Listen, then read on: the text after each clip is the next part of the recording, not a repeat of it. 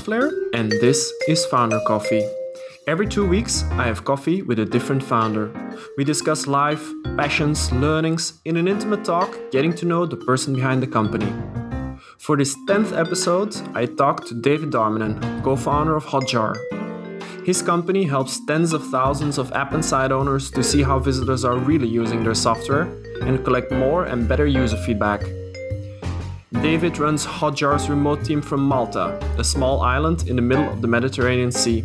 He previously used to build websites, he was a VP of design, and he's now spending most of his time working on people and culture at his famous scale up company.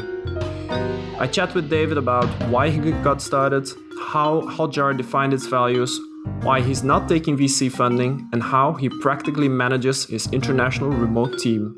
Welcome to Founder Coffee. Hi, David. It's great to have you on Founder Coffee. Yeah, thanks for having me. Great to be here. Yeah, I'm really excited to have you uh, on uh, Founder Coffee. Uh, you are a founder of uh, Hotjar, obviously. Uh, for those who don't know yet, or, or perhaps don't have a, a, a, SaaS company or a website, what does Hotjar exactly do? So Hotjar is a, is kind of a group of tools uh, brought together in one solution that allows you to pretty much understand how your site or app is being used. So mm-hmm. you can visualize where people are clicking or how they're scrolling. You can replay the actual experience or see where they're dropping off in the journey. And then you can also ask questions to figure out why um, users, visitors are behaving the way they do. Yeah. And, and why, why do people usually use Hotjar? Uh, what are the problems they're trying to solve? Yeah, typically I'd say there's two two kind of big groups. Um, there's there's usually like marketers um, or or sales individuals who are trying to to attract visitors to a, a page or a site, um, and and they want to see how they're actually reacting to the content and to the page and the experience, and then what happens after that. Mm-hmm. So in a way, improving the performance of, of their spend, of their budget, of their time, to get more value out of what they're doing. And then we also have, have uh, product teams and support teams, customer experience teams, who are typically uh, more interested in looking at a returning user or a customer um, and, and how the experience is unfolding for them and identifying blocking points or pain points, stuff that they can improve. Yeah. So it's uh, it's all about learning to improve that's it. Yeah. cool. Is, is that something you you you started from your own experience? Like like when did it happen? Like when did you decide I'm gonna start Hotjar? Yeah, it, it I had I had worked internally in a, in a software company, uh, growing mm-hmm. it. Uh, I I was there for quite a few years actually, starting off as uh, what was called back then like an optimization specialist kind of yeah. like a designer all the way to, to kind of a VP of design.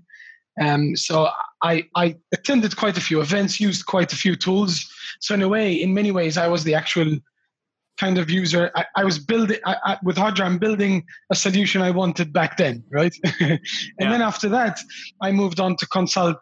Um, I was consulting quite a few big businesses and also startups. Um, so it was interesting to see my pains also being shared by other companies. Mm-hmm. Um, and it was interesting to see how they described it and how what they were looking for and their lack of knowledge around how these tools can be powerful. So that's the journey we're on kind of building that tool for ourselves but also hopefully changing changing the way change happens right? That's a big phrase to say. Um, and it's mainly because i mentioned before the hotjar allows you to ask questions. So it's kind of this whole idea of okay there's analytics and data but there's also feedback, qualitative input, right? With Hotjar, we're trying, we're aiming towards combining these two together in a very powerful way. Yeah. So rather than just look at the data, actually understand what the hell that data is telling you. What's the story? Yeah. Yeah. You're trying to get feedback in a in a holistic way from people that are not next to you. Like Correct. Yeah. It's so easy in today's world, right? To get stuck behind the screen looking yeah. at your graphs and data and, and you're not or, or at least the team is not speaking enough to the users to understand what's really driving that behavior True. and and and here it's without really speaking, without looking what the person is doing by sitting next to them, you can actually have an idea of how how the person experiences the the site or yeah. the app. Yeah. Yeah.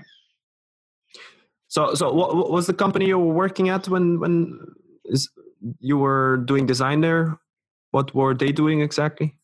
So this was this was this was pre smartphones, right? Mm-hmm. a bit old when I say that. Um, yeah. But uh, basically, was uh, it was software utilities for PCs. So mm-hmm. it was like really, really simple, basic B2C uh, software for Windows OS. Mm-hmm. And then, then I moved on, and and that's where I was working for conversion rate experts, and that's where I was doing consulting work. Aha. Uh-huh. Okay. So so it started more from a conversion standpoint. Definitely, definitely. Yeah. But now I imagine it's also more about usability as well. Yeah, definitely. Um, I'd say let's put it this way: I was always a design, product, UX, mm-hmm. uh, passionate guy, and then conversion was kind of where I started to work closer with marketing and bridge the gap between the two. Yeah. But you really start to realize that in today's world where the experience is everything, right? The, the yeah. way your users talk about you or rate you or review you, that's really what's important. That yeah. maybe a decade ago, maybe it would make sense to use the term hack growth. But in reality, um, as we move forward, growth and optimization really comes from improving the experience, right? Yeah. Making it worthy of uh, word of mouth of of people actually saying that you're doing something amazing because that's that's the only way to win going forward. So, in many ways, kind of we've built Hotjar around that way of thinking, and that's how we mm-hmm. run Hotjar ourselves. So, we obviously we do our fair share of inception and eating our own dog food. So, yeah. We use Hotjar to improve Hotjar and we try and improve it in that way. So rather than testing, right? We've heard a lot about split testing and testing rather than testing for the sake of testing, we are always obsessed about our users, our customer to understand where is the next biggest improvement.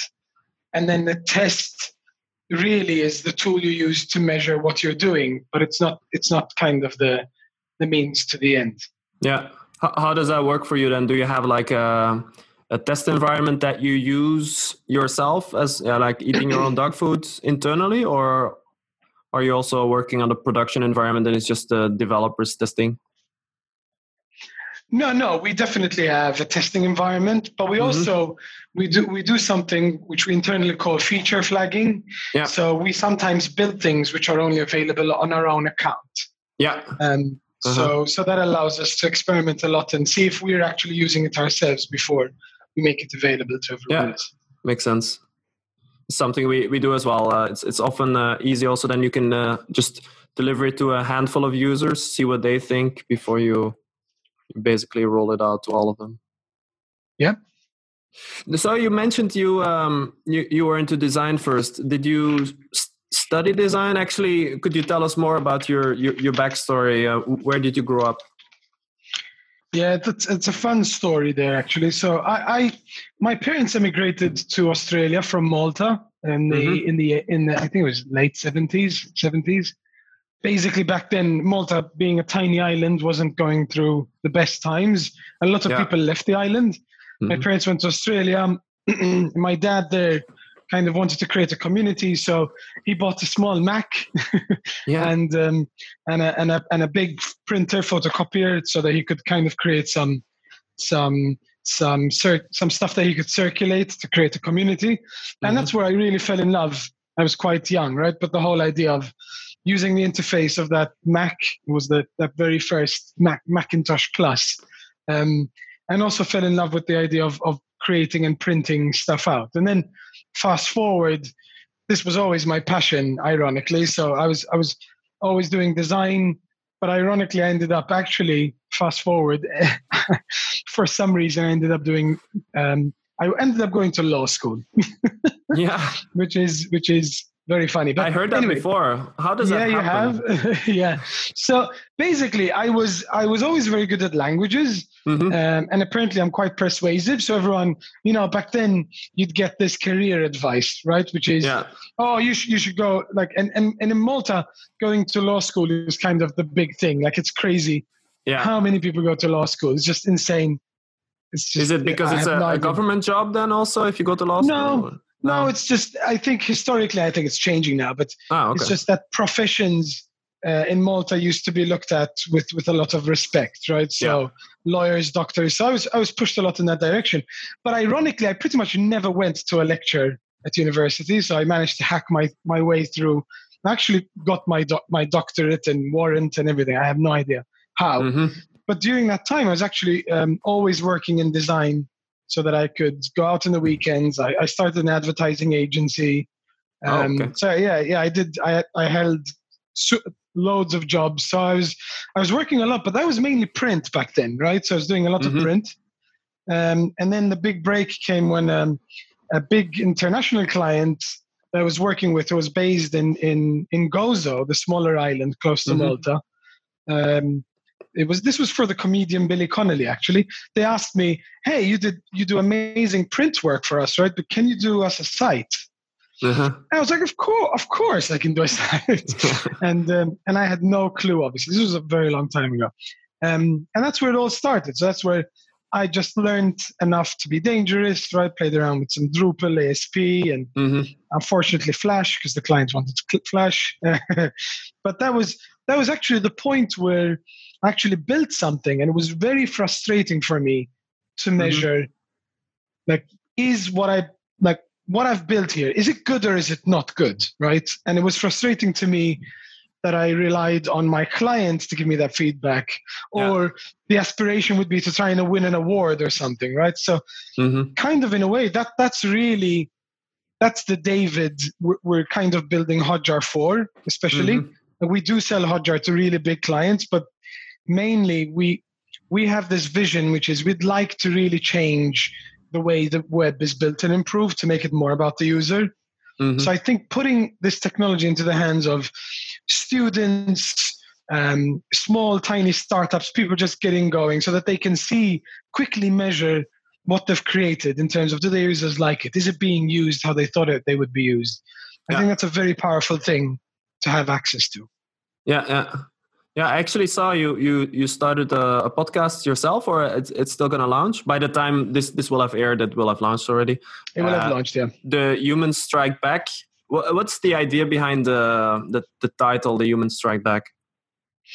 Yeah, uh, the big idea is kind of again ties a lot to our vision, mm-hmm. which is the idea that like we were saying before, right? It's so easy to, to end up stuck behind a, a screen looking at the numbers and the lines to obsess about doing split tests. Let's mm-hmm. change the layout. Let's move the button. But the reality is, the only way to truly win, to truly succeed, is to understand the challenges of your users, see what yeah. they're trying to achieve, understand. Everyone kind of wants to become a better version of themselves, right? Understand the emotional connection to mm-hmm. what what to their challenges, and then to basically build around that, right? So so that's the whole idea of Human Strike Back is that we're interviewing very interesting personalities about their stories of where being human or putting people 1st mm-hmm. um, as opposed to just the numbers or the revenue or the metrics.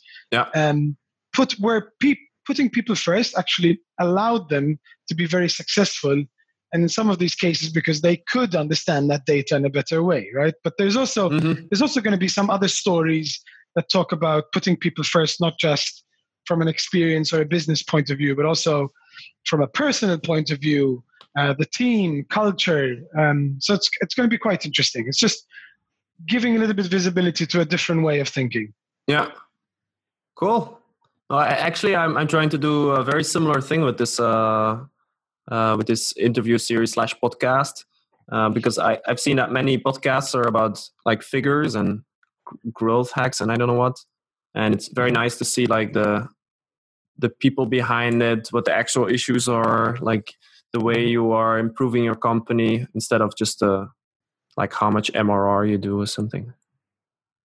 It's uh, great. yeah yeah it adds so much more i think no absolutely yeah. It's the real story. Yeah. Uh, actually in, in in in that sense like like what is the kind of culture you are trying to to set at hotjar? What is the kind of company you're trying to build? Yeah we we actually when we when we started working together the co-founders four of us were based in malta although one of us was swedish. Well mm-hmm. still swedish. And and the the the the the other person was based in sweden so that's johan. Um, and even though we were like the four people in malta we were so close to each other um, we we still worked remotely together purely mm-hmm. because we knew we were going to be remote. So why did i start with that? Because that definitely underpins a lot of our culture, which is we believe in hire amazing people mm-hmm. that um, share the same values we do, even though they might be different to us. So they bring to our culture, but they definitely match yeah. match our culture. Um, and that definitely has had a big impact on the way we run the company. We believe a lot in in freedom mm-hmm. and leadership versus management. Yeah. Um, and and very early on, when we were starting just to hire the first few people, we kind of listed down um, some values that we had to hire around. And this is something I highly recommend that mm-hmm. everyone does when you start to hire, which is sit down together, founders or initial uh, and, uh, group of people running the startup and say, what do we value? What do we like about the way we work? What do we value about each other? Um, about the way we are? And don't be fake, right? You have to be honest because e- even even if you're kind of different or unique, it's good to embrace that. So it's good mm-hmm. not to be influenced. So that's what we did. For us, it was kind of we, we love to be very lean, we love to be honest, but we value a lot respect. So we, we listed all these values down, and that was now three years ago, three and a half years ago. So mm-hmm. now that we're now the team is is we're we're pretty much I think around sixty. So we've come a long way. It's a much bigger team. So we've now brought in a third party, um, yeah. and they've actually interviewed the whole team and asked them how they feel about those original values. And it was quite interesting. We had several exercises where people vote about the values they feel the strongest about. Mm-hmm. And we're actually now relaunching new values. We're going to be launching them with the um, with the team, with the company. As in, they are the ones that created them right so we're just yeah. presenting like the, the the output of the study and it, now we've we've brought it down to four simple values and mm-hmm. each each of which uh, builds out kind of how that value comes into practice so we're actually going to be blogging about this whole process and these new values as well so cool. so that's something that yeah we'll have on our blog so so you, so you in the beginning you said it yourself now you reviewed it with the team and something else came out, or or was it was yeah, it really yeah, similar? definitely, definitely. So that's a good question. So some things we hadn't given enough importance to, so they've now come up higher in importance. Mm-hmm. So, for example, we took for granted how transparent we are, mm-hmm. um, because that was just our kind of the way we were running things, right? But it's actually come out as one of the strongest strongest values we have. Mm-hmm. So now that's become one of these four pillars. Um, whereas some things that we had listed weren't really values, we thought they were. yeah. And that was part of this process of having a third party look at us from the outside, which I think is very powerful. Because the thing is, it's it's very easy to be biased, right, when you do it yourself about yeah. yourself, especially when you're a, a bigger team. Yeah, yeah if you so, yeah, so some things have shifted. And more importantly it's it's distilling what's there right? To make it more crystal clear and easier yeah. to share and understand especially when hiring and, and building out the team to make sure there's fit. Yeah that must be really difficult if you have 60 people and they're all over the world uh, not physically together as a team. How do you how do you keep that all in sync? I, I think it's just a mindset situation as in I find it to be much easier. yeah. um, the thought, like I was in a, I was in a company, in an office altogether, and we were 150 people, mm-hmm. and that was just to me, it was just. Oh, I think that was more complicated than doing it remotely, but that's probably just the the nature of uh, who I've become as well. And yeah. what what do I mean by that, right? Um, when I think when you're in an office together, there's obviously huge advantages, right? The fact that you can bring everyone together and just talk directly and address mm-hmm. stuff. But I think my gut feeling is that it actually leads to certain political situations as well of where are you sitting and who, who's close to whom and this person is always next to that person yeah um, and then when you're too big these people don't speak to that those people so so i think remote offers us an interesting opportunity which is it, it kind of instantly gives you equality right as long as your internet mm-hmm. connection is as, as, good as everyone is yeah. like i'm i'm the same distance for example myself as the ceo i'm the same distance away from everyone in the team mm-hmm. and we, we all sit next to each other um, mm-hmm. and what we've found in terms of keeping ourselves in sync is is is really it's a, it, the word is discipline right mm-hmm. and i think again when you're in person in an office i think it's very easy to to drop the discipline part um, because again you kind of take it for granted but i think with remote it forces you in a way to be even more disciplined now that we're 60 for example we're doubling down on alignment so that kind of we really write and build together what our priorities are what we're working on we're using the model from from Salesforce called V2MOM. Um, V2 so again, what? V2MOM. V2 number M O N. M O N. Okay. Yeah, any any team that's grown to over 30, 40 people, um, it's definitely an interesting model to look at. Uh, Mark Benioff created it. It's basically mm-hmm. the idea that every team or nearly every person should have, and the company as well, right, should have vision, values, methods, obstacles and measures. Mm-hmm. And basically, now that we're a bigger group, we're defining these for every team. We're still doing this, but this is going to help us be much better aligned. But yeah. then there are simpler things that we do. So every Friday, the whole company manages in one hour to demo what's been done. What's only what's been done, though, actually shipped. Yeah. And then we have company meetings. We have weekly, what we call bonfire meetings, where we chat and talk. So I think there's always a way to kind of replicate the output. But I think the dangerous thing is when you're remote, you can't think in terms of uh, kind of trying to replace what was in physical, but instead to just think in a different way. Yeah, yeah.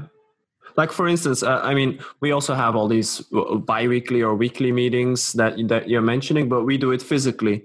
And and one of the the main attributes we have in such a meeting is a whiteboard. How do you replace a mm-hmm. whiteboard? Yeah, the reality is that so in these weekly meetings, we don't need really need a whiteboard. So okay. what we do is that everyone who's demoing, we just use mm-hmm. Zoom, um, okay. and you either share a slide which might have something in it that you want to show the team, or you just share your screen and you show what you've actually built and show how it works. Yeah, so, but I mean, I mean, if you if you have a meeting and you write down points, does somebody share a screen with a Word document or? or a Google Doc? Yeah, perhaps? yeah, yeah. So that's a good question, actually, because again, we take these things for granted. So now in our leadership meetings, what we do is in the, like we we definitely have this mentality of we don't like make slides and working documents beautified, right? We hate that. Yeah. Mm-hmm. So everything is super practical and and made for work. yeah. So, for example, even our slides when we do a leadership meeting, we actually put in a box which says um, notes or actions or whatever. And these get written in there and then they get moved to Trello and assigned to the individual. So yeah, again, it's all exactly. about discipline in the end of the day. But coming back to your whiteboard question, there are teams where they do struggle without a whiteboard, right? Mm-hmm. So um, especially when you're doing stuff like design or you're doing stuff like user experience, but then they're they're using different tools and different approaches to kind of replicate that. And and we are now looking to actually experiment. I think google apps has actually like a, a physical hardware whiteboard which is digital for sharing which is something we're going to experiment with as well. Yeah. Cool. I uh, i looked at uh funding for hotjar and i didn't find anything directly. Are you guys funded or are you still bootstrapped yeah, it's uh, the reason why I didn't find anything is because we're self-funded. Uh, cool. And uh, I mean, you never thought about picking up funding? No, no. I'm, well, I'm just wondering. No, like, yeah, yeah, we did actually. Um, the, what we found is that we're we're profitable. Yeah. Um, we were profitable very early on. we're mm-hmm. growing quite well. We definitely do have challenges. Mm-hmm. But what we found in speaking to some investors is that we do think in a slightly different way yeah. um, than your typical company, probably because obviously we're profitable and and and that's obviously led us to be very nimble and very frugal, right? So careful with mm-hmm. money. So we're always investing slightly behind the curve as opposed to ahead of the curve. Yeah. Um, and obviously, uh, we found that investors want us to be thinking much bigger and, and investing yeah. much more aggressively. Um, and we're we're somehow really big believers in building an actual business that yeah. is uh, profitable, right? That makes money. So that's something that we we we like a lot. So I guess probably we didn't we didn't particularly feel a good fit when we spoke to investors. Probably they didn't feel fit with us as well. Mm-hmm. So I guess since we don't really need to raise, um, there, there's there's no point doing it, right? So we, no, we, we continue to to think about it going forward. It's it's a funny situation though. I've I've had a few um, nights thinking about this, right? Because it's mm-hmm. interesting. Mm-hmm especially when you have investors chasing you down constantly There mm-hmm. is this fomo right this fear of missing out like mm-hmm. are we being stupid not doing this and and most businesses tend to be like on on two extremes right the one extreme is they raise like crazy invest like crazy so that basically no one can compete with you and you pretty much take over the market brute force mm-hmm. but that means that you have to move up market enterprise, charge high prices to make up for that waste, right? Mm-hmm. Yeah. Or the other route is where you uh, kind of take things a little bit slower, more profitable, and still can be growth oriented, but that's more kind of like more the Basecamp, Mailchimp approach and whatnot. Mm-hmm. So it's yeah, it's it's. I think as a startup, when you're growing and you're doing well, it's easy to have a little bit of an identity crisis in terms of listen, what do we really want to do? Yeah. And I guess going back to the whole remote and freedom, we give everyone in the team uh, budgets that they they run themselves. They have allowances. People book their own leave. We really value our lifestyle and the way we run the business. So, given that we're profitable, we've decided to stick to that route for now. Yeah. Cool. What is it that you uh, you, you do exactly at at uh, Hotjar right now, like in practice, daily life? That's a good question. Um, I'd say the main thing I do right now is resist the temptation to interfere. so you sit there all day, or uh, no, no, no, interfere in the stuff. The, the the thing is, as a founder, like I'm I'm I'm I'm a generalist, right? Mm-hmm. But there's there's quite a few things that I'm quite experienced at, yeah. right? So um, uh, user experience, uh, obviously conversion rate optimization, copywriting. There's a lot of things that I've been involved quite a lot in in my career. So when I'm working with the teams, I really I'm always like excited. To, I really want to jump in and join mm-hmm. them. But yeah. you start to realize as you grow that being the CEO that that can be dangerous, right? Mm-hmm. Um, because I'm not. It's very easy to not allow your team to grow to really own the how of how we're doing things. Um, and plus, when you say something as a CEO, it's taken as that's the way it should be done, right? Mm-hmm. So I'd say the main thing I'm learning about is is what's the best way to find that balance between letting our teams learn on their own so they can grow, um, while also giving input as we go along. So that's something I'm learning um, as we go along. And actually, it's it's nice, it's exciting to be able to learn this new thing of how how can you be a leader and help and and and, and empower others to learn while not interfering, right? And telling yeah. them what to do. So that's that's a really interesting challenge for me. But besides that, I'd say my biggest focus is definitely people and culture. That is my top priority. Um, mm-hmm. Especially now that we're hiring also for some more, uh, let's let's say more specialized roles. So director of sales, key roles in marketing, key roles in product. So so hiring is definitely my top priority, right? So finding people that can do a much better job than me. So then I'll definitely resist the temptation to interfere. yeah. Um, and then just general running of the business, right? So um, in terms of looking at finance, leadership, um, prioritizing what we should work on next. I'm still very deeply inv- involved in product, and and I always will be. So mm-hmm. the roadmap for Hotjar and what we're building for the future, speaking to customers. That's that's really what I'm focused on. And then the final piece is I'm the only C-level member of, of the team. So I'm very, very public facing. So mm-hmm. when it mm-hmm. comes to stuff around privacy or anything related to security, I'm the one who goes out there and, and speaks to to the market, to our customers about any challenges or opportunities or stuff that we're doing. Yeah. And you get on podcasts and stuff. Yeah, exactly. That's the more fun part. so you you seem to be very uh, excited by the product and building the company, or is yes. that yeah definitely. So you you you you kind of feel like a like a builder, or what is it that that actually gives you energy while building Hotjar? That's a good question, and there are ups and downs, right? So definitely the journey is a tough one mm-hmm. and there's many there's many let's say tough moments as you go along on the journey i think you know that as well and, and that's why i tell many um, younger startups that i advise or or cons- like help out don't get paid doing it it's typically just giving some advice mm-hmm. is that if if it's really really difficult in the beginning when you start um, then you should definitely be consider that as a negative, right, towards the business you're trying to create, because things do get tougher and tougher over time.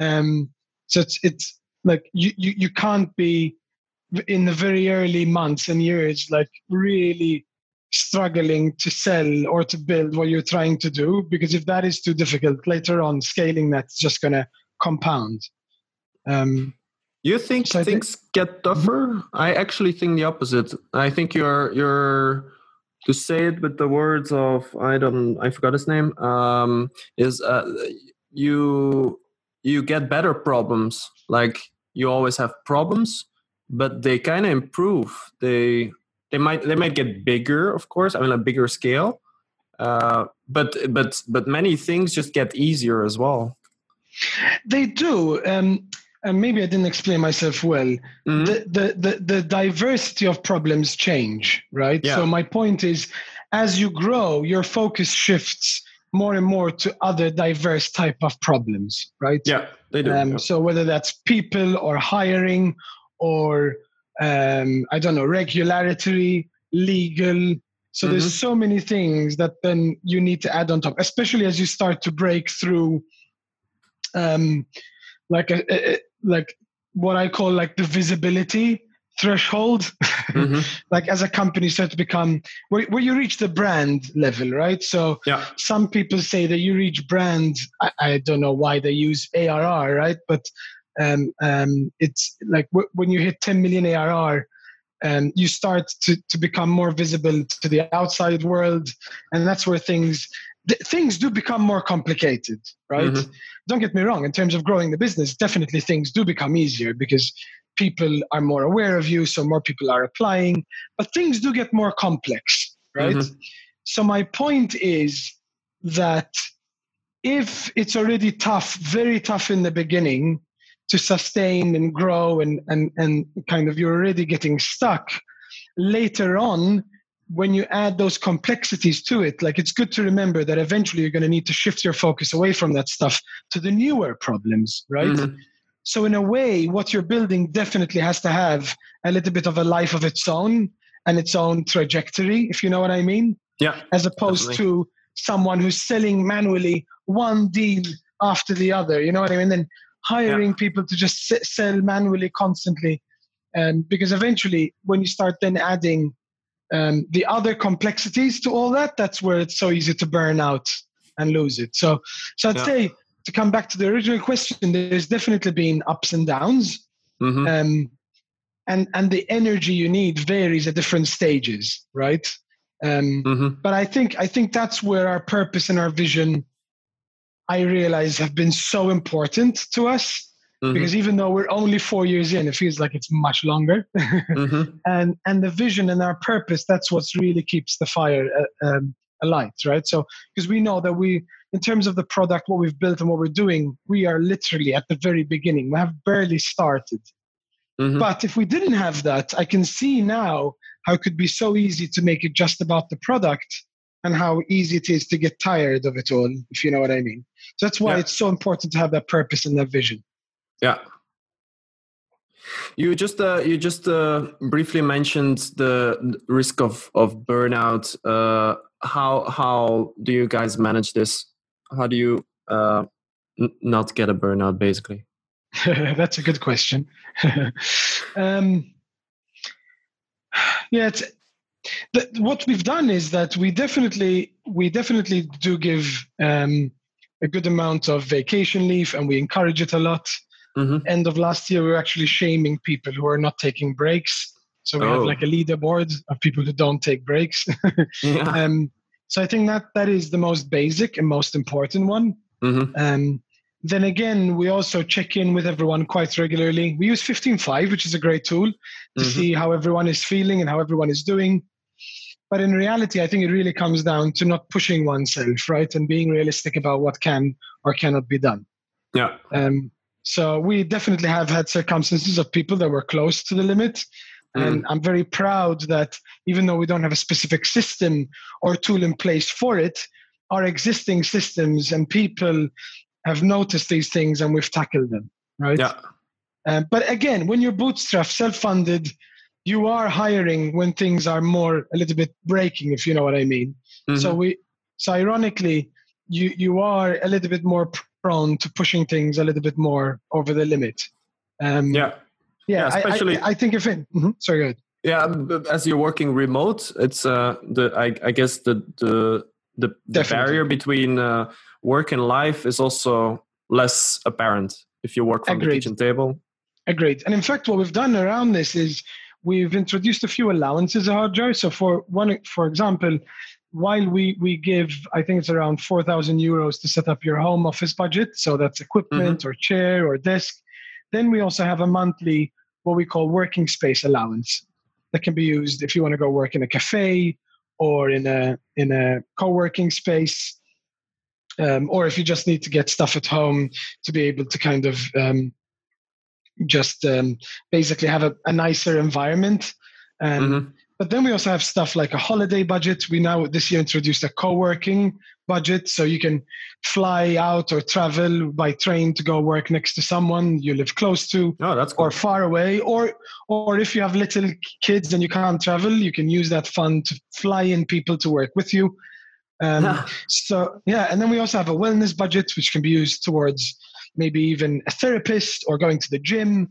So we actually realized that the key is to, to have a compensation to our employees and contractors that is not only um, monetary, but in mm-hmm. a way, by having these allowances and budgets, we kind of, in a way, force our team to to kind of utilize these resources, right? And mm-hmm. I've had it, has been really amazing to have someone actually who's based in San Francisco working yeah. for Hotjar, and he said, "Oh my God, like like the way you've done it and structured these allowances and everything, we we love it because we've never used these things or done these things before because obviously we're being careful we have a young family but i can see the impact of of of doing this.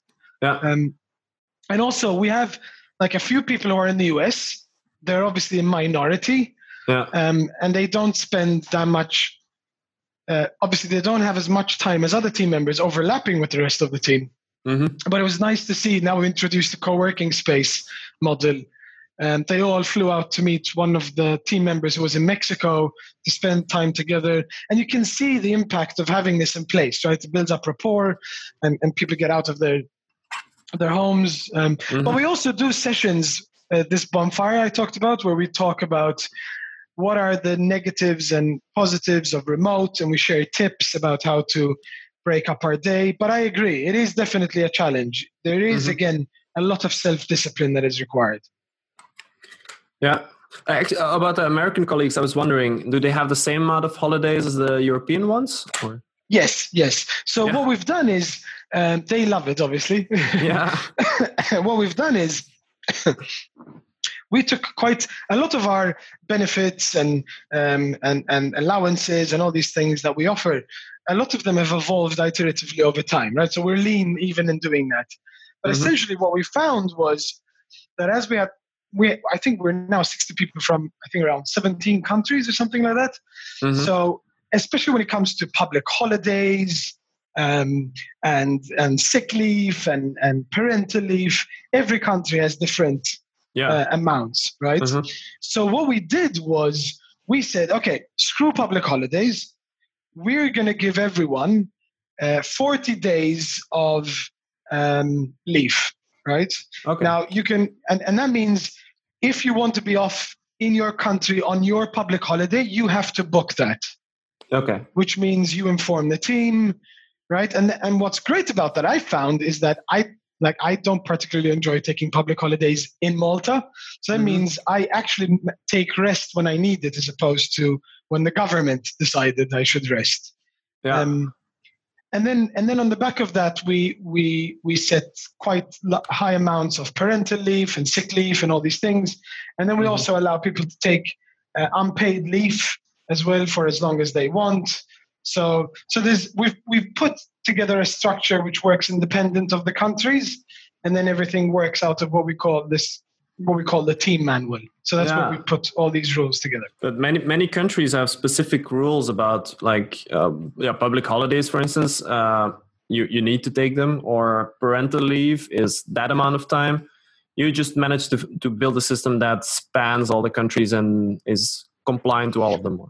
Yeah, the reality is that in in what we have in most countries are contractors, right? Not employees. Oh, okay. So Exactly. So they would be kind of self-employed. That makes it easier. Yeah. That that makes it much easier. Um, and and that obviously again allows us to have the structure. But in, in, in choosing the numbers for parental leave and leave and everything, we've made sure to cover pretty much every country, even the most ambitious ones, to make sure that kind of um, we're covered right yeah. across the board.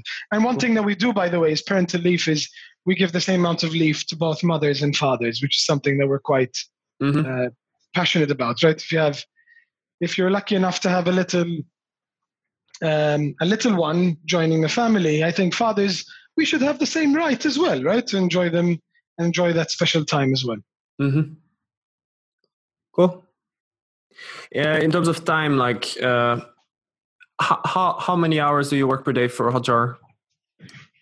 That's a good question. The the lines are definitely quite blurry, right? As mm-hmm. the CEO, I don't have many people to take care of me and and and yeah. my burnout or, or or division of time. So I think earlier on it was I used to work much much longer hours. It was a little bit too too much. Mm-hmm. Um, now I have two two young kids. One is going to be four tomorrow. Yeah. Um, and the other Congrats. one is one going to be thank you. Is going to be two in June. So I'm I actually use my calendar. So every day, for example, at six o'clock, I have um, a three-hour block dinner. yeah. And which means no one can book anything. Actually, stand up and leave. That's so a Maltese think, dinner then, three hours. Yeah. No, it's it's mainly it means feeding the kids. It means uh, taking care yeah, of them afterwards, putting them to sleep, and all that stuff. Right. So mm-hmm. just making sure I stay involved. But yeah. I'd say roughly, it's it's it's not that extreme. Probably I'm working around 50, 60 hours a week right now. Mm-hmm. Um, it's better than being a strategy consultant. I'm not sure. well, I'm sure. uh, where where are you actually based? Because you you mentioned Australia and Malta. No, I'm based in Malta now. So based my wife yeah, my wife is Swedish. She loves Malta and the weather we have here. Uh-huh, yeah, um, and uh, yeah, and uh, we have all our family here, so so we love being here. Many people mm-hmm. think that we're Malta for tax reasons, but actually that's not the case. No. as as Maltese entrepreneurs, we actually pay a relatively high high tax European yeah, standard wise. Yeah, yeah. I think it's I think corporate tax here is around thirty five percent. Um, oh. So we're, it's it's we're not complaining, right? But it's it's just interesting that Malta has created a reputation for itself as being like um, a tax optimization place, but it's it's not the case for us. Is is is uh, the company also based in Malta then, or because you mentioned corporate yes, taxes? Yes. It's yeah, it's a Maltese trading company. Yeah. Ah, okay. Is are there any any other cool companies actually in Malta, or is it is it just you guys? Um, there are a few cool companies in Malta, but pro- in very diverse industries, though. So yeah, not so much in the in the same uh, the same sphere. Yeah, Like- yeah. So, uh, do you do you find any local talent, or or again is that just you? It's no, we do. We have found local talent, Mhm. but it's we don't we don't think of it as local, if you know what I mean. yeah, yeah, yeah. So so to us, it's just like it's another country. So we might find people in Malta, but it doesn't make much of a difference. In Malta, we do have though like a, a, what we call a lounge, like Mhm. it's kind of an HQ, um, where basically we can do meetings and stuff, but no one has a desk or an office or or anything. So we Yeah. typically hang out there is like on hang out there on Wednesdays or Fridays. The- the- ha- have uh, members of the team? I mean, do you often do things in Malta with the team, or do people generally stay around where they are? sometimes people come into Malta, especially if someone new joins the team. They Mhm. might we might do a meeting here. Sometimes we do meetups, but we're actually moving away from doing that. Yeah. Malta is not the most optimal traveling place. It Mhm. typically requires like a, a stop. So, Yeah. for example, now we have a leadership meeting coming up in May. We're all going to meet in London Oh, because okay. it's one central location. We all fly in. But then again, we, twice a year we do a, a whole company meetup retreat. Um, and the next one coming up in June is actually in Malta. It hadn't happened in I think two and a half years. Mhm. So so yeah, it's going to be in Malta. Last Cool. last one in December was um, in in the Alps, and the one before that was in Spain, Oh. Marbella. hmm That's nice. Well, slowly wrapping up. Um, what's the latest good book you've read, and why did you choose to read it? Oh, that's a difficult one. I, Yeah. I I read quite yeah I read quite a lot of books.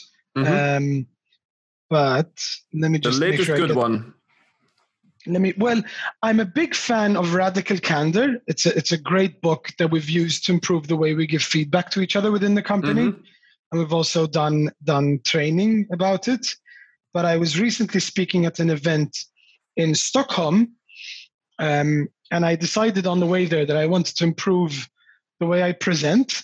So I read the book. I, I'm sure you've heard of TED Talks, right? But um, there's actually a book called TED Talks, and it's kind of the official guide to public speaking. That was a, Mhm. quite a good book. Yeah. Yeah. Yeah, I, I've I've heard talking about it a lot, but I haven't read it myself yet. Yeah, highly recommend it for anyone who wants to be presenting. So candor and TED Talks. Yes, Yeah, candor. uh, It's it's very related to to your values, also, I guess. The, absolutely. Yeah. the transparency value you were mentioning. Got it. Last question: uh, If you were to start over with uh, Hotjar, what would you have done differently? Oh, I hate this question. That's why I ask it. yeah, I, I hate it because the reality is that I'm quite the perfectionist, right? So if I go back, I'd do a lot of things differently. The Yeah. problem is whether we would succeed or not, right? Yeah. um, like whether I'd screw it up or not. I'd Mhm. say definitely, definitely, I would say I would have wanted to spend more time, um, a little bit more time in beta, a little bit Mm. more time defining and, and designing what the product would be in the future so that we would like over the last year we've moved a little bit slower because we've had to re-architect re-engineer the back end Mhm. um, and that could have been potentially avoided. Having said that, that could have easily meant that we missed this perfect time window within which we launched, right? And then we Mhm. wouldn't have been as successful. So it's always difficult, but I'd say definitely, I'd say it's it's this really difficult balance when you launch about build something quick to go to market quickly, or or build something a little bit more complex, uh, thinking more of of future growth. Yeah. And and I say that like carefully because a previous startup we did we spent quite a lot of time building up front Mhm. but then but then we actually didn't succeed because we spent too much time building in terms of val- in, in- instead of validating and that's why i said i would have run the beta longer we had a Yeah, eight eight nine month beta i think we could have easily done a year or a year and a half So more learning, so that in the long term you get better results with your product. Yeah. Yeah agreed Cool. Thank you again, David, for being on uh, Founder Coffee. It was super Been a pleasure. Been a pleasure. Great questions, man. Thank you. That's it for this episode of Founder Coffee. We hope you liked it. Let the world know if you did. Thanks for listening, guys.